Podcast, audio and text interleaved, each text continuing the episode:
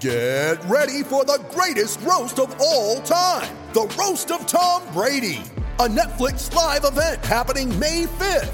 Hosted by Kevin Hart, the seven time world champion gets his cleats held to the fire by famous friends and frenemies on an unforgettable night where everything is fair game. Tune in on May 5th at 5 p.m. Pacific time for the Roast of Tom Brady, live only on Netflix.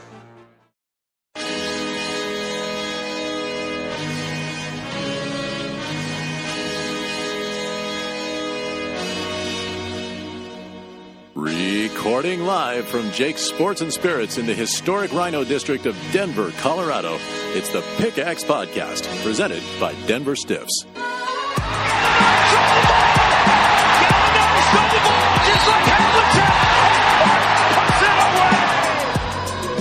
Now, here's your host, Adam Mares. What is up, everybody? Welcome to the Pickaxe Podcast presented by Denver Stiffs. I am your host, Adam Mares, and I'm joined today by Denver Stiffs writer Zach Mikash. Zach, what's going on? Not much, man. Just got back from media day. Excited about the season. Your first media day. That's right. First one. I remember when I was was new to the media day Just- scene. just a just, just to go. Uh, what do you think, man? Like just uh, just as an experience, not about the Nuggets or anything about that, but what did, was media day? Reading it and how it goes online was that did it in real life? Was it the way you pictured it? I think it was more more laid back probably than what I was expecting. You know, I I, th- I thought because you get out there right and they got all the chairs set out, and so I thought I was like, are they going to let all 15, 20 guys just come at once and it's like a free for all? Right. But you know, I, the, with, with them staging it like that, it was I think it was, you know a lot more laid back, a lot more. I thought you know actually got to you know introduce yourself to guys instead Yeah. of just just being like a total media reporter. So- Now, in years past, they actually have. This is my third media day now, and in years past, they have actually done that where there's like ten guys out at once, and you just have to run. and And I think this is the first year where I've gotten to interview everybody I want to. So kudos to the Nuggets team. I thought they did a really good job breaking it up the way that they did. Um, we're actually recording this podcast at my home in Commerce City, Colorado. We are not at Jake's Sports and Spirits, although we just were at Jake's. We had lunch there because we planned on podcasting there, but I forgot the recorder. So we are actually at my house, but Jake's is our spotter, sponsor. Terrific bar and grill, 3800 Walnut Street in RiNo District of Denver, Colorado. Check it out. We have Stiffs Night Out coming up in like four weeks. Oh my right. God. We got to make a, a post for that online. Um, and that will be at Jake's as well. So if you've never been, come and check it out. Join some Nuggets fans. Uh, it'll be a really good time. I also want to quickly talk about our sponsor, WashClubDenver.com.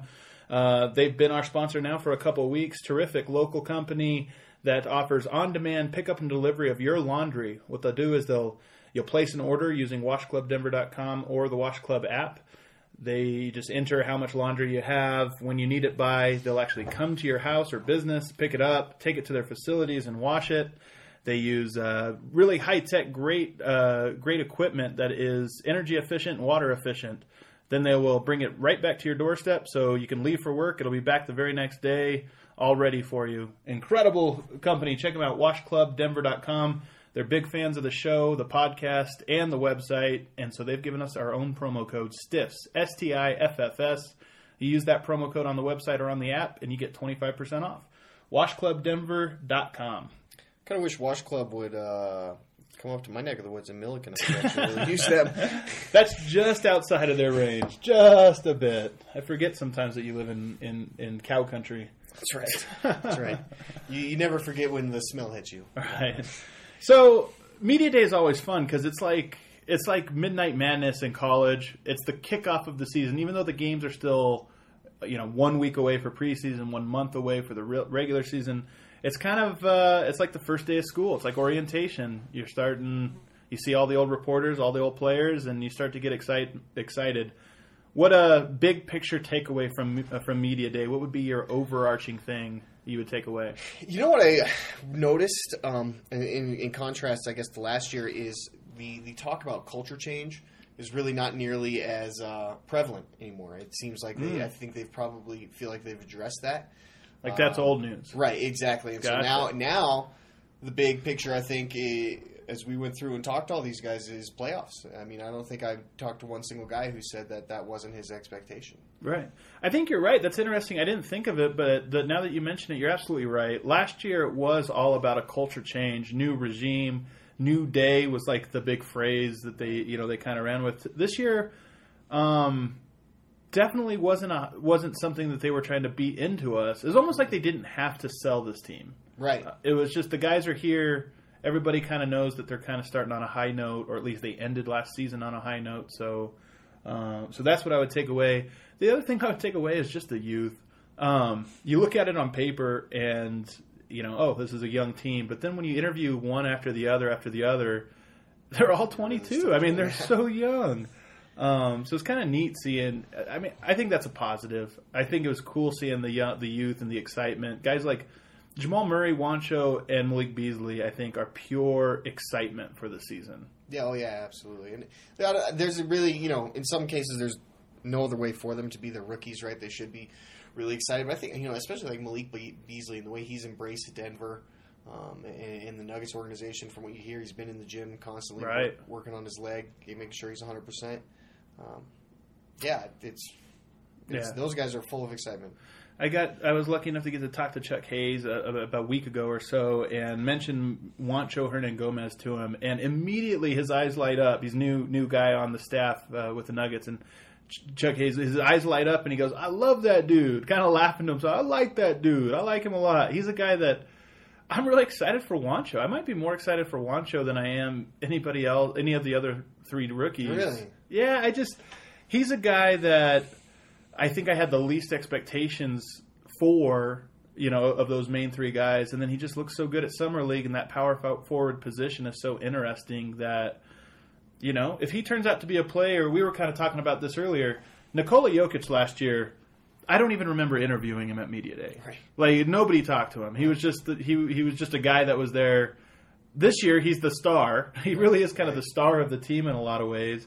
I wonder if Juancho can be another guy. Obviously, I don't want to put the expectation on him to be a star player, but it would be great if he was the pleasant surprise this year. And it was like, oh, there's our starting power forward of the future. Right. Yeah, it's almost. You know, I think it's almost like Jamal Murray. We just we just take for granted and be like, you know, uh, he's a great shooter. He's the seventh overall pick. He's going to be fine. He's going to yeah. be a big part of our future. And I think maybe Juancho, everybody is keyed in on because he is more unknown, right? He's from he's from Spain. Nobody got to really see him play until until summer league. But at the same time, Tim Connolly has kind of got this track record now of hey, European prospects. He seems to be able to identify. You know, Not, I wouldn't pretty, even say European prospects because I mean he got Gary Harris right. He nailed that pick. So I think that's kind of a cool thing that, that the Nuggets have going right now. Even next year, whatever the picks the, the Nuggets will, will have next year, I'm going to be excited because they've built up that credibility to where I think they're going to pick a, a, a solid player no matter where. Yeah, they really haven't missed on one um, on a first round. Knock on wood. Knock on yeah, wood. Yeah, right. for a long time. Um, I'm going to go. Maybe the most headline worthy event of, of today was probably the press conference with uh, Josh Kroenke, Tim Connolly, and Michael Malone. And the the interesting thing, there was a lot of interesting things in there, but I think the most interesting thing was somebody asked who is going to be the star or do you know who the starting point guard, or I'm sorry, starting power forward is going to be on the first day of training camp? And surprisingly, Malone said yes. I did. I mean, I expected him to give the coach answer, sure. all spots are up for grab, but he said yes, I know, and then kind of smiled. And the guy said, "Well, are you going to tell us who?" And he said no. And that's really interesting because you would assume he does know who it is, and it's obvious. Kenneth Faried. He'd have. Right. There's no reason to hide that. Exactly. But the way he said it made it sound like maybe there's a surprise coming. Right. What, what did you think when you saw that? I thought the exact same thing. I was, you know, if if Faried's your starting power forward, why don't you just come out and say, you know, Faried's going to start just like he ended the last uh, last season as your starting power forward. But what's so interesting about it is, so if Faried's not the starting power forward, you know, we found out just a couple days ago, Darrell Arthur just had knee surgery and isn't going to be ready to go at least to start training camp. He might be ready right. regular season, but right. who knows? So it's if he's say if it's not Kenneth Faried, then either he's got a lot more confidence in Darrell Arthur's knee being a minor thing, or man, maybe you know maybe he's got something that we're not even thinking of right now. And I think eh, here's where we want to be very careful. This is all speculation based right. on what was said and how it was said, and not necessarily like a specific. But it was such an eye popping moment, and not just for us, for everybody in the media. We were all talking about it. Um, that it did sound like there was something brewing there. At least, uh, at least that it wasn't as certain as I think everybody thinks that Kenneth Faried would be the starting power forward. And then, as you said, Darrell Arthur, obviously with injuries, we'll get to him later. Obviously, I don't think he's going to start Juancho Hernangomez. That would be a quite a shock to start a rookie over maybe the most popular player on the team. And the guy you've got the most guaranteed money. yeah, exactly. So it was a very interesting comment. It, he also dropped a couple of hints. I'm talking about Coach Malone here that he hasn't given up on the Jokic Nurkic Right. combo, and not only has he not given up, but that he still has some curiosity. Did you did you kind of feel the same way? Yeah, no, absolutely. I mean, he kind of he mentioned it. He went out of his way because nobody asked him about that part. He went out of his way to mention it. You know, that they had experimented with those guys. Yeah. Um, and so I hope that's not just, and I, I don't think Coach Malone was the type of guy to do this, but I hope that's not caving to you know fan pressure because the fans obviously want to see that. I, I highly doubt Malone knows anything about anything fans are saying. right. I mean, he doesn't Fair seem enough. like the guy that's that's. I, I'd love him for to read Denver Stiffs, but I don't think he's a guy that's like keeping up to, updates on his phone. Yeah. Well, I mean, maybe maybe not you, but I'm pretty sure it's got me on notification. No, um, so but yeah, I mean, it's so I mean, he's got to obviously want to do something with that lineup because why bring it up or not? And I, I know I think you and me both are on the same page. We're not big fans of of that pairing. Um, Right. I know me, especially defensively, I, I, I don't like it, but. Um, And on top of that, there's no third center, so now you're talking Right. about who comes in and replaces those guys. Uh, There's a lot of question marks, so I'd be surprised if it was that. I'm going to chalk it up. I think a lot of what's said on media day is just kind of talk or, or you know, speculation or things that, oh yeah, we're going to try this. You try it in training camp, it doesn't work, and you never hear from it again. So I'm going to chalk that up to a. I'll believe it when I see it. I, I still think Kenneth Faried's probably the starting power forward for the Nuggets on game one and of preseason training camp, even the regular season. if But it is Darrell interesting. Arthur is 100, percent I would I would bet that it would be Darrell Arthur. That's such an interesting thing. I mean, I would I would be on board with it. I think uh, I love Darrell Arthur. I'm a huge Darrell Arthur fan, um, and I and I really like him with that starting unit because I do think he stretches the floor and he helps Right. defend. Um, yeah, it'll be interesting. I'll tell you. I think I'm more interested for training camp and for what happens this week leading into the first preseason game next week than I was say 12 hours ago. Yeah, Would you Would you say you? Yeah, no, absolutely. I think, um, like I said, coach, ki- uh, to me, the whole power forward comment was just very illuminating. Is because, like I said, if it wasn't going to be, if it was Faried, why would you just say that? So Yeah. now, yeah, I think there's a huge, obviously, a big position battle going on right there. Our our our friend Matt Moore at HP Basketball, writer for CBS Sports.com, um, he asked a, an interesting question about the D League because this is a Nuggets team that could really use a D League. I did a D League podcast on my previous one with Chris Reichert. If you haven't checked that out, check it out. Lots of good insights about some of the guys at training camp. But the Nuggets don't have a D League affiliate, and this is a year where Juancho Hernangomez, uh, Malik Beasley probably would be getting minutes in the D League just to Yeah. stay fresh and to kind of grow as players. Them not having one hurts.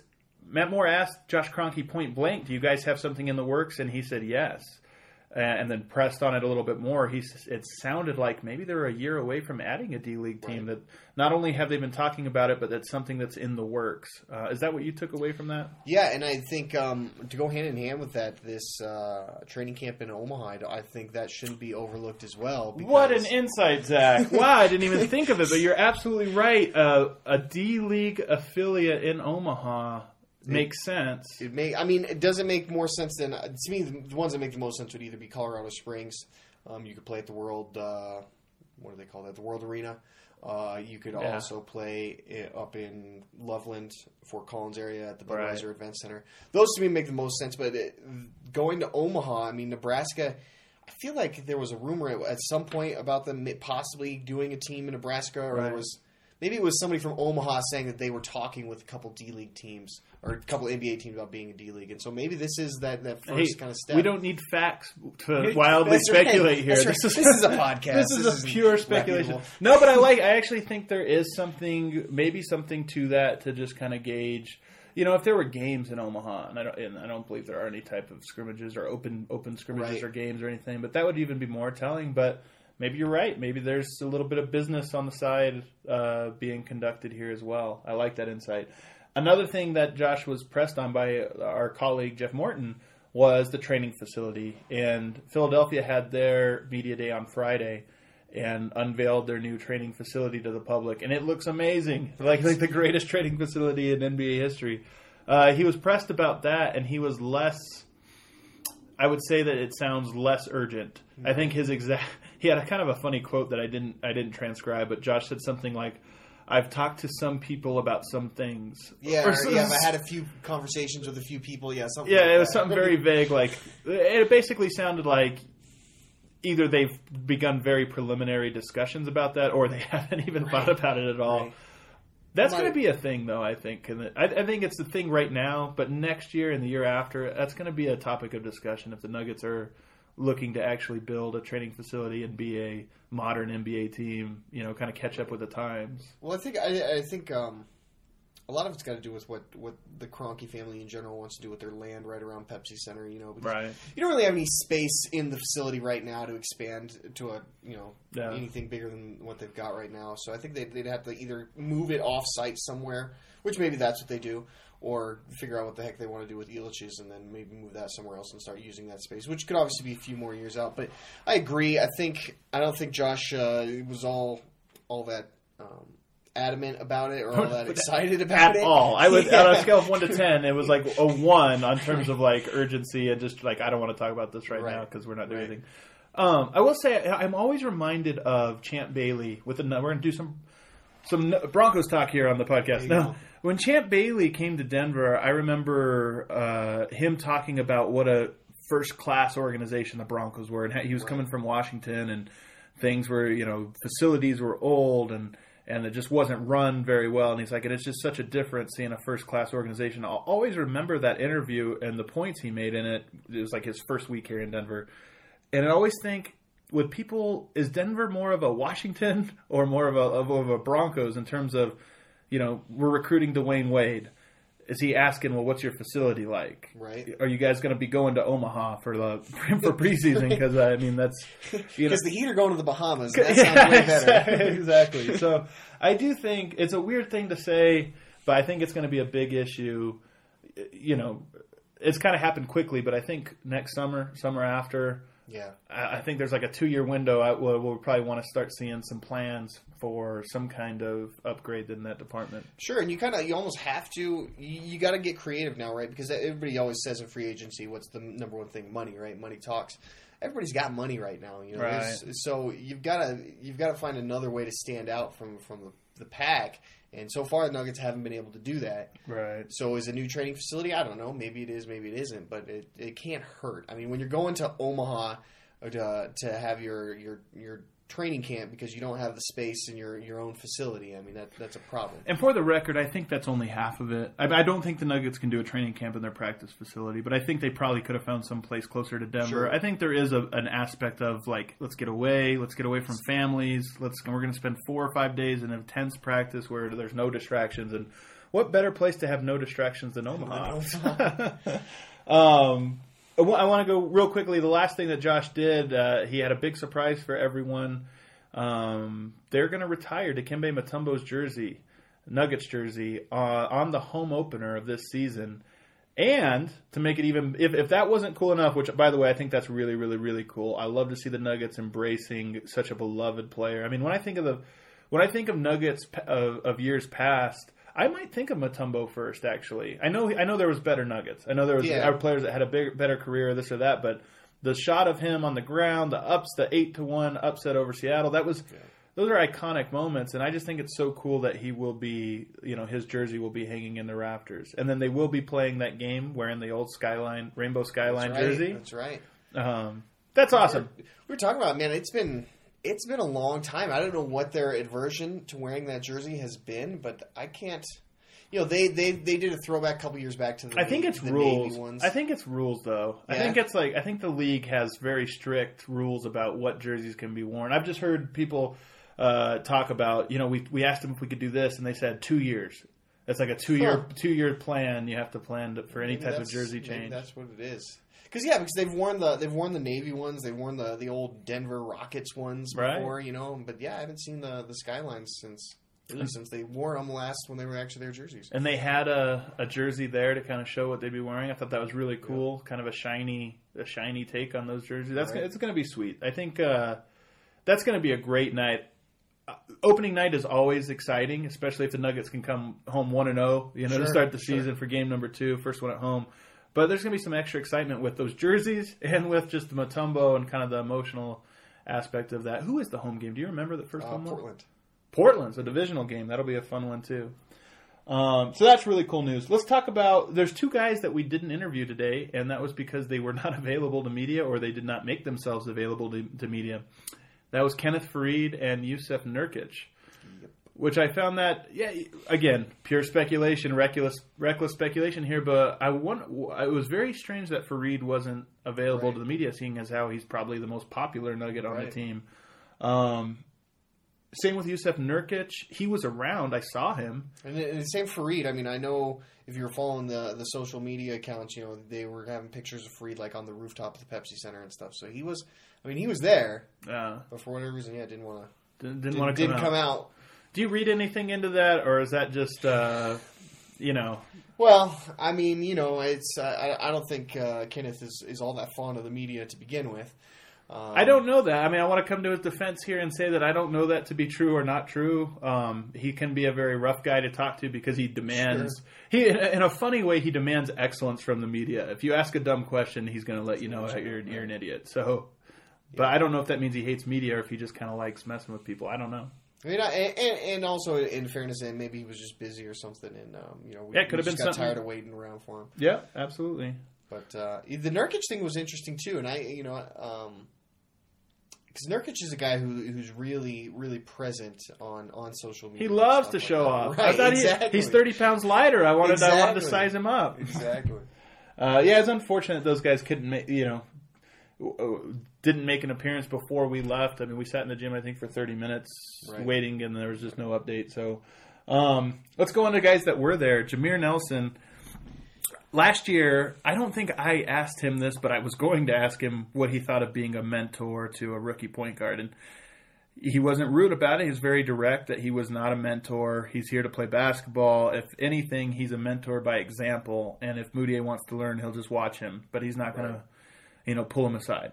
This year, he said the same things, only with a lot more emphasis and maybe even some more colorful language. I mean, he said, "I'm not a guidance counselor," Right. which I thought was great. Right. Uh, what did you think of, of his interviews and his comments? Uh, a little, a little didn't didn't seem all that. Uh, was the least excited, I guess it seemed of anybody. That's interesting. um, out there. And uh, you know, I had asked him, "Well, do you think that they had made a, a took a vote of confidence in you because they didn't re-sign DJ?" And you know, and he basically said, "No, that's nothing to do it. It's just business. If they wanted DJ here, not me, they would have just signed DJ." So. I, you know, I think Jameer's probably got to see the writing on the wall. Like, hey, they just drafted Emmanuel Mudiay last year. Now they got Jamal Murray. Coach has said nonstop throughout the summer that Jamal Murray can play point guard. Right. Um, and, and, and Jameer, you know, I mean, he's he's a, a, a vet. He's he's a proud guy. He wants to play, and, and more power to him. So I think maybe it's just this is probably not the ideal situation for an aging point guard to be playing on a young And that's non-playoff team. And that's the thing I would say with Jameer is, you know, I thought the speculation from the outside when he signed with Denver was, oh, well, he's here to be a mentor. He's here to kind of be that backup role. Clearly, that's not what he's interested in. So, you know, so you do wonder if if he's at a point now where he wants out. Again, this is pure speculation. I don't know. I mean, I don't I don't know if he wants to be here or not, but it might be if he really wants to play, and that's the most important thing. I wonder if Denver is going to be the best spot for him. Um, but at the, the other side of that is, look, here's the thing: the Nuggets need Jameer Nelson. Yeah. They need him to play because they have a rookie, uh, second year point guard in Emmanuel Mudiay that we don't know if he's made a leap or not. He's a good point guard. I love him. I, I love his upside and everything else. But there were games where he was just awful last year, and, and it was like, you know, it's not your night. Yep. You got Jamal Murray, who I'm not sure is a point guard, Right. and if even if he is, he's still a rookie point guard. You've got nobody behind them. Nobody. Nate Wolters is a guy that's invented, uh, is invited to camp, but he's what's the difference between him and Mudiay in terms of experience? I think Mudiay has much, more. Right, Mudiay probably has more. Which I mean, give give credit to Wolters. He did start some games for Milwaukee because of necessity. Um, when he was a rookie. Right. Uh, but yeah, he's not he's not a guy you want. If, if you're playing Nate Wolters in your rotation, you're probably in a bad spot. The Nuggets are on a five game losing streak, right? A long losing streak that is just killing them, killing their record, and Mudiay is just in a shooting slump and a turnover slump. You want to have that Jameer Nelson that's like, you know what, guys? Jameer's coming in at the three minute mark. You know, he's coming in three minutes into the game this time because he's going to help steady the ship. That's that's huge to have that in your back pocket. So, to me, that's an interesting thing. My my gut take from today, seeing J- Jameer, um, and just like you said, he was the least enthusiastic person. I think that's there's no question about that. Right. Um, I think that that made me think. You know, I wonder if he's if he's wanting out as well. Again, pure speculation. Don't. I mean, yeah, take right. This all the grain of salt. It's it's total speculation, but I can see it. I mean, the guy, like I said, he's a veteran point guard. So if you're a veteran guard who still thinks you can play in the league, why would you want to be on a team who says, you know what, nah, you're not really going to get to play too much? And oh, by the way, we're probably not winning a championship anytime soon. So, but if you want to be a, a guidance counselor, that would be great. Guidance So, counselor. Yeah, he doesn't seem he doesn't seem cool with that. Um, let's go on to Juancho. Uh, I love this dude, man. I like. I mean, I like his game. You know, he's still Mm-hmm. he's a young pup. He's still going to take you know some years to get acclimated to before he's a real player. But I love his personality. That guy, he's like a con- a permanent smiler, laugher. Like Yeah. you know, he laughs at your joke. I just he just seems like a really fun teammate to have. yeah, absolutely. And he also seems like a guy to me that, uh, you know, he's living his dream. He's 20 years old. He's in the NBA, and he's just getting ready for his first day of practice. He seemed. You talk about enthusiasm. Juancho might have won the enthusiasm award. Like that guy just seems excited to be part of this. Yeah, no, uh, he's um, the, the excitement about Juancho is too. Is he goes just beyond himself. I think everybody's excited, um, like we were saying before about about about Juancho and, and what he could be. Obviously, you know, you said Yeah. Chuck Hayes. Um, what I thought was interesting about him, one question that was asked was that you know, hey, you and your brother are now here in the league. Are you guys like the next Gasols? And he was very, very quick to point out that that it's kind of ridiculous for anybody to expect that of the Hernangomez brothers Right. because the Gasol brothers, you know, we when we think about the Gasol brothers, yeah, really good players, possibly even Hall of Famers. Um, but but for Juancho and for, and for Spaniards, I mean, those are the best players to ever Right. play the game in their country. You know, Yeah. argue, arguably, Right. So. I, I just thought it was really interesting, you know, that he, he said right off the bat, he said, you know, no one can ever be the Gasols, so I'm just trying to be, he's just trying to be Juancho, which is cool. And Juancho, by the way, prefers Juancho. Like Yeah. I never know what to call him Juan because I've seen Juan in some like official guides, but he says he prefers Juancho. He like, he tells everyone to call him Juancho. So I wish if we could just get the um, where when we when we post a story, you know, we, we go through and we, we tag everybody. Um, on It doesn't we- tag Juancho. It, it tags Juan, but I it won't know. tag Juancho. that annoys me. What do you think about Zaccho? Zach Joe. Uh, Zaccho is that a good is that a good nickname or is that I'm- that doesn't I don't quit? know about doesn't, that. doesn't quite ring. Okay, uh, Malik Beasley. Um, I thought it was really cool. Two tidbits that I thought were really cool. The first was that he's been talking to Mike Miller a lot and Yeah, just picking his yeah. brain, and that sounds like that's the guy. Mike Miller's the opposite of Jameer Nelson. Mike Miller's here to be a guidance counselor. Like, he's he's getting paid pretty He heavily. bounds the ball. That's And yeah, he for knows what his job is, but he said that Mike Miller's been talking to him a lot. He's been picking his brain just about how to approach, which I think is really cool. Um, I'd love to see those guys. Mike Miller is like the guy that beats everyone in shooting drills at the end. When everybody starts doing three point contests, he's always beating everyone. So I want to see Beasley, you know, gunning for him and trying to get him at practice. The other cool thing I got was they do uh, a race at Red Rocks. They go to run run at Red Rocks a lot. Anybody that follows Steve Hess or, or any of the players that are up there a lot. But I guess the first day that Beasley was here, they had a race with a bunch of players, and Beasley won. He beat everybody. He said he thought he was going to die at the end, but uh, he won. He won whatever kind of conditioning race that they had. So I thought that was cool. That wa- I mean, it's also impressive because uh, Beasley comes from Florida, right? Florida State. So Yeah. to just come up here to the altitude and then run Red Rocks, which is no, no Yeah. uh, easy feat. Yeah, that'd be impressive. One now, Wilson Chandler did say that he he didn't see any video proving this. So That's true. I will say Gary Harris has said that he heard Right, that's it Gary Harris, but right, but he doesn't. Yeah, he hasn't had any confirmation for anyone else. But I like I like Beasley, Juancho Beasley. Those guys are like I mean, they seem like good teammates. I hope they stick with the Nuggets. I think they will, but they just seem like good dudes. Said Beasley mentioned that too today. That how him, Murray, and Juancho really have bonded as as the rookies. Um, Yeah. Because you know they they get to do so many events together just because they're all rookies. Um, like they went, you know, they go to the rookie. What do they call it? rookie Yeah, the camp rookie or camp, whatever it yeah. is? Yeah. So, um, you know, when when he was asked about, it, he said, "Yeah, absolutely." He's like, "Those are my boys." Um, Out to eat together, they said Right. they do. They've been doing stuff, hanging out. That's cool. Let's let's go on to the third amigo of the three amigos. Uh, actually, speaking of which, that could if all three of them stick and get minutes, man, we'll have to call that lineup the three amigos lineup. we could. It's, Jamal, It's been done by the Broncos, but that's all right. Hey, we get it. It's been long enough. I- we, we can still do it. Um, let's go to the third amigo, Jamal Murray. Uh, one of the last guys we interviewed. Again, he actually seemed the most relaxed I've seen him. He's a very formal guy. Um, not a, I wouldn't say a serious guy, but just it seems like he's pretty formal with the media. Today he was laid back, relaxed, and joking around. I think he was in. Uh, I, I think he's getting more and more comfortable ju- just with the whole role. Still thinks he's a point guard. Still thinks he's a point. well. Dude, he- like I said, his coach has been saying it all summer. So, um, which here's my here's my issue with that. Is you know, Coach Maloney always says, you know, hey, if you watched if you watched um, Jamal Murray play in Kentucky, you'd think he's a shooting guard because they always played Tyler Right. Ulis there. What he leaves out. Is that like the first three games of the season last They year? played they him. played Jamal Murray, and it was terrible Yeah. until they moved him off ball. But um, that, but that's not to say that he can't play point guard, and, and they're going to need him to. I mean, I, the Jameer Nelson's going to get dinged up at some point. point, and like I said, there's no unless they sign Nate Wolters, there's really no other Right. no other backup for that spot. I do actually expect him to play some point guard, min- a, a lot of point guard minutes this Yeah. year. Even though I do think he's probably better shooting guard. Me too. Um, the one thing I do wonder about is how him and Mudiay are going to fit on the court together. Uh, Mudiay talked about that those guys played together actually at the Nike Hoop Summit, Summit, right. a couple years back. He was a year younger, but they still practiced and did stuff together. But um, yeah, it'd be interesting. I'm, I'm, I'm very curious. This is going to be such an interesting week. It's a shame it's in Omaha, um, but it'll be such an interesting week just to hear what stories are coming out of it. I want to know which guys are standing out.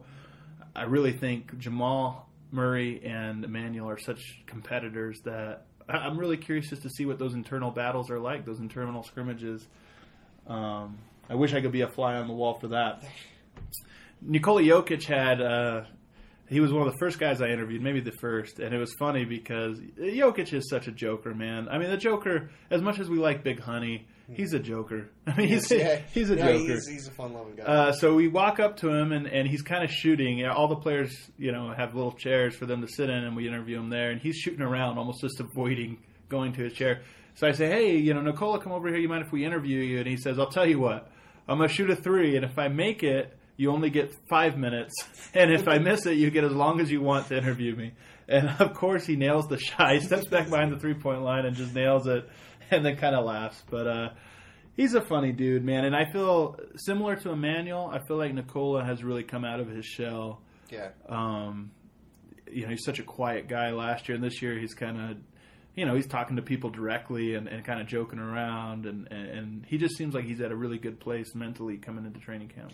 which is which is good for good for Jokic because I honestly think he's going to have a tough year, um, a tougher year ahead of him, and so uh, yeah, he needs to have that good. I'm glad he's got a good mental state now. Because I honestly, I mean, listen, I mean, the guy has, a, and, and coach, um, coach mentioned this in the press conference. They might not have him practice every day because uh, starting in training camp because Jokic hasn't stopped playing basketball since like summer Right. league two years ago. You know, He could hit a wall. You're right. I mean, he hasn't really had a great off season in terms of rest. Yeah, I mean, yeah, not at all. When, because when the season ended, he went and played in the Olympic qualifiers, um, got through that, and then went to the Olympics, made it all the way out to the gold medal game, and then that was over. And what a couple weeks later, now he's here at training camp. So then add on to that that now he's he's not a rookie. The, the league's got a whole year worth of film on him um, Yeah. to look at. It's it's it's good. Like I said, it's good to see him in good spirits because I think he, he might get off to a rocky start. He's gonna kill it. Well, get out of here, Zach. He's, go, go. he's all star, making the all star game starter. Uh, I did ask him about that video of him in his hometown of Sombor, uh, Serbia, and you know he was happy to talk about it. I think that was a big moment for him. And one of the cool things he said was, "When I uh, when I'm done playing, I'm going to go back to Sombor. That's where I'll be. Uh, there's nowhere else he wants to be except for his hometown." So. Um, kind of a just just kind of co- a cool thing. You could see what a big deal it was to him, and he was very happy and eager to talk about it. And then he said it motivated him. He wants to win even more medals for for Serbia. So really cool to see him. Uh, Gallo, Gallo, I thought had the best all around interview to, today because everything he said was kind of cracking me up or, or was really insightful. Right. They asked him about Juancho Hernangomez uh, and what he thought of his game and his skill set, and he said he had never seen him play. He has no idea, which makes me think he didn't watch summer league. He didn't. No. He like had no interest, not No. even the highlights of summer league. Though you know he might have been um, he might have been playing in the qualifiers for Italy at that time. When I think about it, it was right around that same. You're making excuses for him. Yeah, but- I, I, I was taken aback by it too. I was like, really? Never? I mean, he is your teammate. Like, Yeah. don't you think? But you know, I mean, Gallo's Gallo's probably worried about Gallo, and I think he's, um, you know, he's he's got plenty to focus on. I mean, I asked him if he if he feels any pressure um, because he's he's clearly the leading scorer for the team, and that does he feel any pressure to have to carry this team in, in, in bad times? And he said absolutely. He said that's that's what I'm supposed to do as the leader of this team. So, you know, maybe he's just a little too busy to pay attention to rookies. I imagine Gallo's life is pretty great. Yeah, Like, yeah. You know, like a lot of the times I'm checking Twitter or something, it's out of boredom. And I'm guessing he doesn't have too much boredom in his life. No, he's- think he's having a good time. Uh, he's excited to go to Omaha. He, well, yeah, right. Was it wasn't because he's never been never been to Omaha? He's so- always excited to go He's any place. I've never been, and I've never been to Nebraska. So, Gallo, I get back to us. right. No, I was saying no offense to our Nebraska listeners, but I, I'm vow- guessing he might not be so excited next. I year. vowed years ago to never set foot in Nebraska again because I had been there so many. There was always basketball tournaments and, and different things there. But uh, no, I tease, I, de- I tease Omaha. It's a, it's a, it's an okay city. Um, Emmanuel Mudiay. What do you think? Uh, uh, you got to interview him a little bit. What did you think? Yeah, like you said, I mean, Moody seem he seems a lot more laid back. Um, what also was really interesting was he he was very vocal about embracing the idea that even only he's what now twenty years old, Right. That now that he has to be a leader of the team, you know. And he said he said it doesn't really matter. Something like this that it didn't matter how old he was because he plays the position of point guard, and he said you know you Right. have to be a leader. It's just the way it is. Um, so that that's encouraging to see, and and what I wonder though, because I think I think Emmanuel probably felt that way last year as well. I wonder though now is he more prepared to deal with that pressure of being a leader on a team? Because I, I honestly think last year he struggled um, to begin with just because of all the pressure that was being thrown on him. I think so too. I think the pressure definitely got to him. I don't know if you remember there was a game in November or December where him and Malone kind of had a dust Yeah, up on the bench yeah. and kind of yelled at each other. Uh, I think you're right. I think that's exactly a good way to put it. He was the best player everywhere he's gone for a long time. The NBA is obviously the top level, and he's a rookie, and he struggled. And I think the pressure, both that he put on himself and that he was feeling, uh, probably got to him a little bit. And you're absolutely right. The number one thing with Moody, this might not translate in articles. It might not translate even on the on film. He's just much more comfortable being himself. Yeah, And I asked him about that today. I said, you know, you seem more vocal and more comfortable just socially. And, and he kind of smiled and lit up. And he said, yeah. I said, by nature, I'm a quiet guy. I keep to myself. Like, it takes a lot to break into my trust, my circle of trust, so to speak. Um, he said, and last year there was a lot of like work dealing with that, but he's but he just seems so much more outgoing and comfortable and just not shy. Yeah, yeah. Um, and I think that's going to be such a big thing. As we always talk about these things in terms of what a player needs to work on. Sometimes just growing up, Yeah, I mean, exactly. really adds a lot. yeah. It's easy to forget that these guys. I mean, they're they're for all intents and purposes still really kids. Um, Yeah. and that that now they're you know well, you need to go out and lead men. It's it's not it's not so easy. I couldn't have done it when I was nineteen. Right. No doubt, especially men who are millionaires and you know all usually have fairly large egos. So, Yeah. uh, but it's good. Like I say, it's good that he's got a more. I think the more laid back feeling is, is going to help him this season. What about Gary Harris?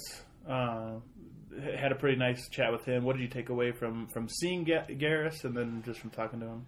The first thing I always take away from Gary anytime I see him is that that guy has to have like a body fat percentage of like 0.1. Yeah, or he's, a- an athlete. There's like- there's he's in great shape. Yeah, he is in amazing shape. Um, Gary, same thing. Uh, the leadership was a question that I asked him about. I said, you know, Gary, now you're in your third third year.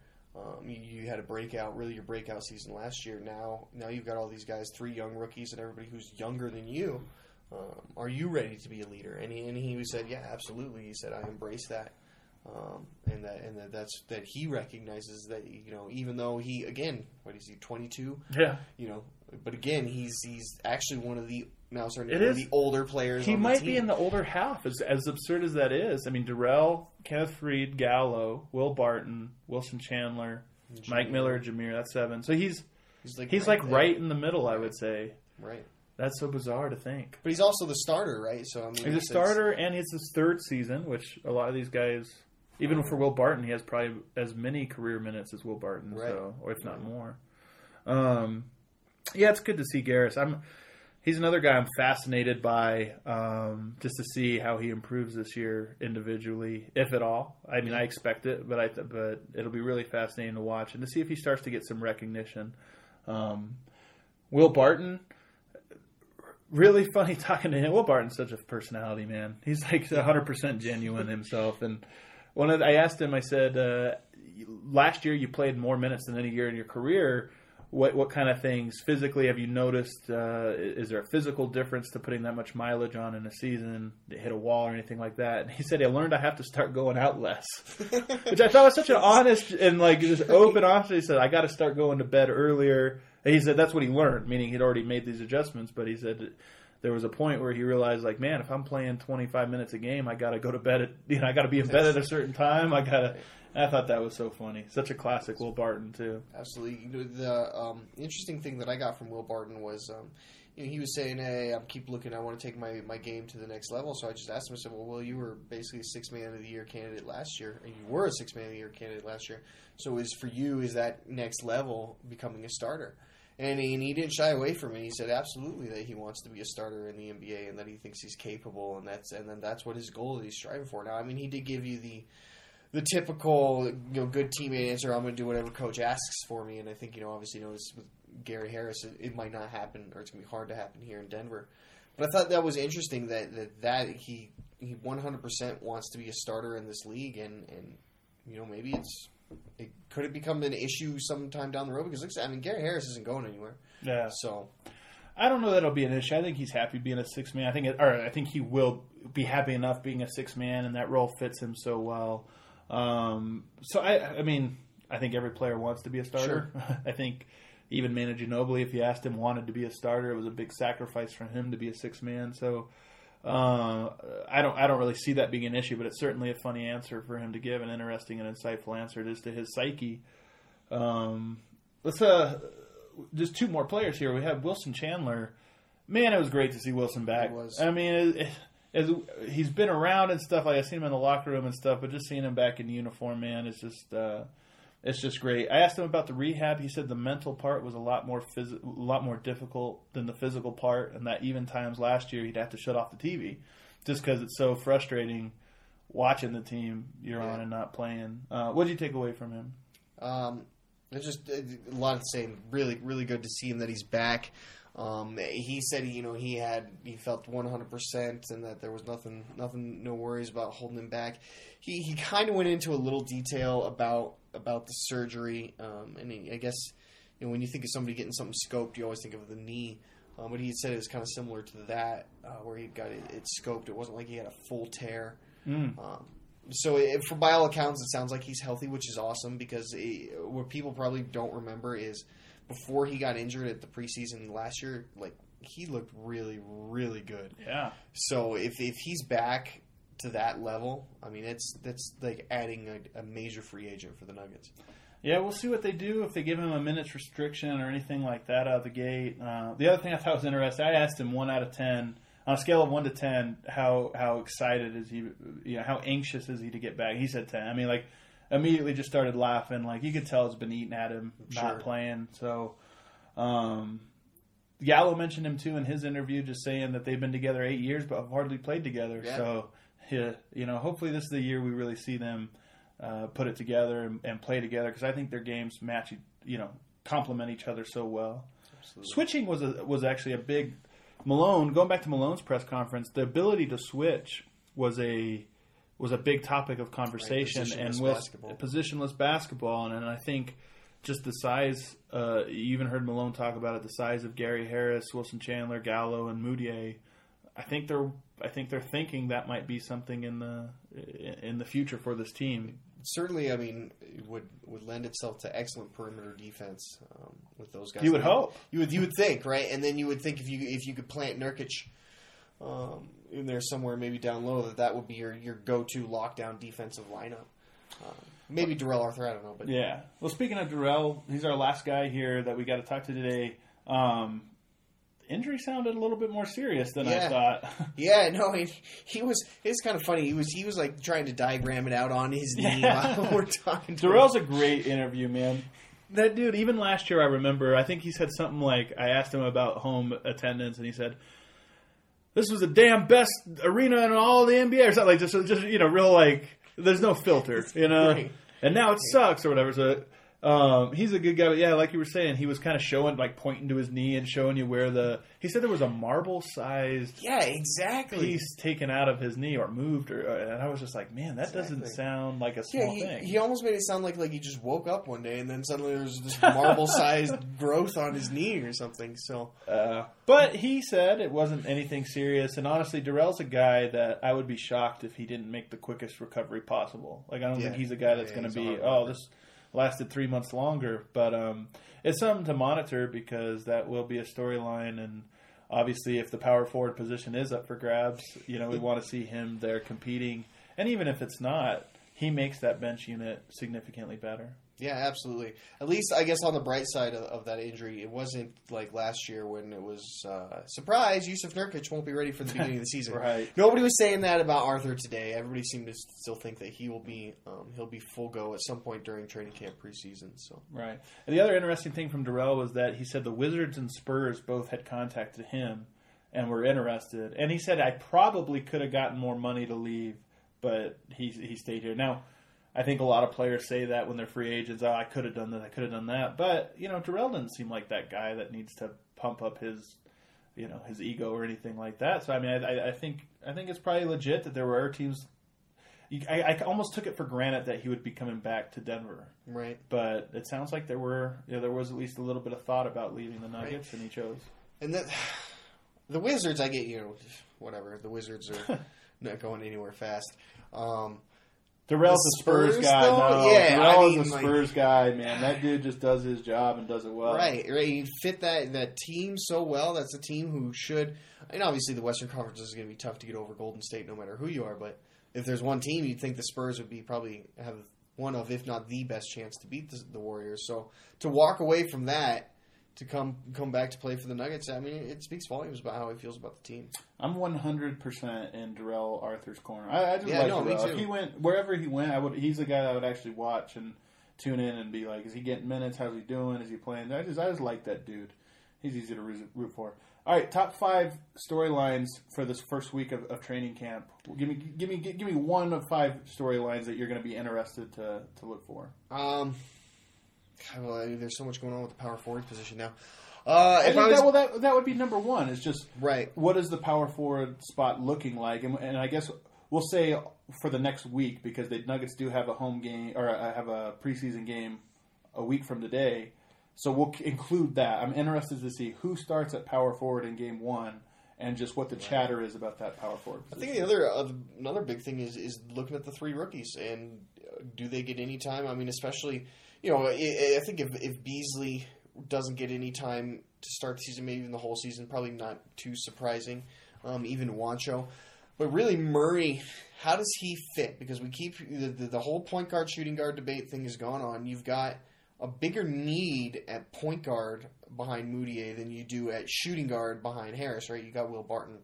Um, so how does he fit in the rotation? How does the coach use him? I think that's that's got to be a big storyline as well. For sure, for sure. I think that'll be an interesting one. I think Jamal Murray in general will just be an interesting story this Yeah. year.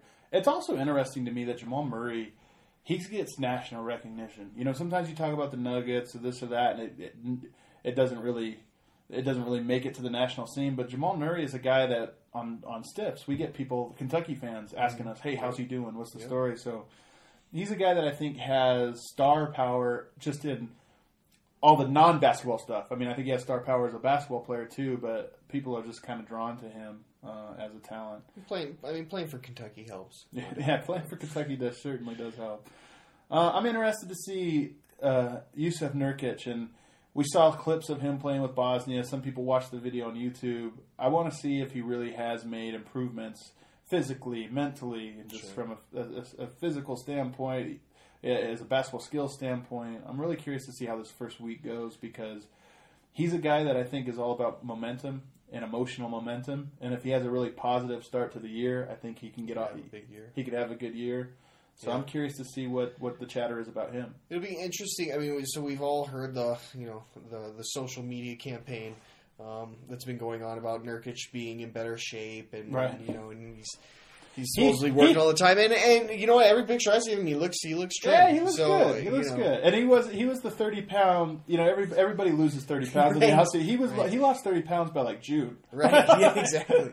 Exactly. But I think uh, what again, like kind of like you're saying with Nurkic, what I really want to see, especially in the preseason and even in the early season, is can he finish around the basket? Because this is I got a I got a Jusuf Nurkic article um, as we're going through our player ranking series. It should be up probably tomorrow, um, and I'll, I'll go into this. But he, when you compare his his field goal percentage at the basket in comparison to any other centers. I mean, he's like a Horrible. Yeah, like at least ten percent less than Yeah. everybody else. So has he figured out? Because I think a lot of times with Nurkic, it's just he rushes it too Yeah. much. So if it's calmed down, has he worked on his technique? Is he better in the post? Because that's they need that from him. They need him to be able. I mean, he's great on defense, but they need him to be able to contribute on offense as well. Yeah, he's going to be very fascinating. I've been really hard on Nurkic. There's a big Nurkic fans are a real thing, and they attack you if you ever critique him. It's kind of hilarious. They attack each other sometimes. Yeah, sometimes they attack each other on DenverStiffs.com. Uh, but I'm just curious to see. I'm rooting for him. I want. Yeah, I mean, I want him to do well because I think having two great centers is going to be an incredible thing if it works out. So, he'll. I'll have my eye on him for sure. Wilson Chandler, it'd probably be another Yep. storyline for Yep. me. I mean, I've been waiting a year to see him play with this group, so I'm very curious to see how his first week goes. Yep, absolutely. I mean, it's like I said, he looked amazing in last season uh, in preseason. So I want to see is he still there? Is he maybe a little more of what we normally would expect from Wilson Chandler? Is he significantly worse? I don't think he will be, but it's it's a big question because yeah, nobody's seen him play for, for a year, so Right. it's it's something that's got to be answered. Another, I mean. I don't know. it- The fifteenth spot on the roster is also obviously something to, to watch for. Maybe it doesn't Is matter. it bad that I don't care about this? Was this is like a storyline I just can't get into, man. Like, I mean, it's more interesting who they take from just uh, a position. Position, right, Yeah, exactly. like if they go with a point guard, then I would assume Jameer Nelson's gone. Right, like I would just right. say, all right, that means he's done. But if, yeah, I mean, I don't know where they're going to go with If they go with like Stokes, they go with a That would be the most Stokes. As weird as it is, because he's uh, by all accounts a great player, a great dude.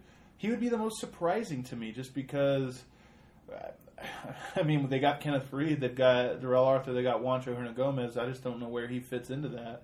He's taking minutes from somebody if he Right. plays there. So The same same deal with uh, even though with with the, the holdovers, uh, Sampson and Toupane. You know, when you think okay, now Gallows back, Chandler's back, Will Barton can play the small forward. You've still got Mike Miller there as well. So, you know, where did where did those guys fit in? And maybe maybe the fifteenth guy doesn't really need to fit in into the rotation anywhere, but.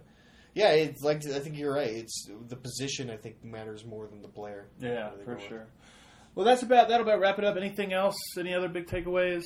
Nope, just excited, man. Let's get it going. Nuggets basketball is here. DenverStiffs.com. We've had our big meeting. We're launching it this week. Everything is going back to in season, mid season form. So we're, we're coming out of hibernation, even though we've been covering the summer. Obviously, it's uh, like, like I said, it feels like the first day of school, and I'm excited to get back. I know you're excited to get back. The team's excited to be back and riding. So check us out on the web. Check out our media stream, and uh, So well, one thing. So one thing to add to that too. Um, if, if you didn't notice that and, and during our media day, if you didn't get a chance to check it out over on Facebook, what we're doing now is we're we're working with a, a feature called Facebook Live.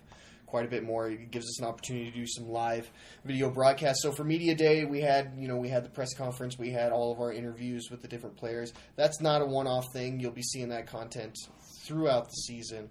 Um, so make sure to check out our page, like us on Facebook, and uh, Yeah. Stop by. Check us out on Instagram as, as well at the Denver Stiffs.com or at the Denver Stiffs. We're going to have a lot of cool stuff going up on there as well. So, everybody, thanks for tuning in. Make sure to subscribe on iTunes, and we'll see you next week. Thanks for listening to the Pickaxe Podcast. Be sure to subscribe on iTunes and visit us on the web at denverstiffs.com. Have you heard? Metro by T Mobile now includes Amazon Prime. Yes, enjoy the best of shopping and entertainment, movies, TV shows, music, free shipping, and much more. All included for just $40 per line for three lines. All on the T Mobile network. Discover the smarter way. Metro by T Mobile. That's genius. One offer per account. Offer subject to change. $12.99 per month value. Offer valid for new Amazon Prime members. Metro customers may notice reduced speeds versus some T Mobile customers. Video at 480p. Capable device required. See store for details and terms and conditions.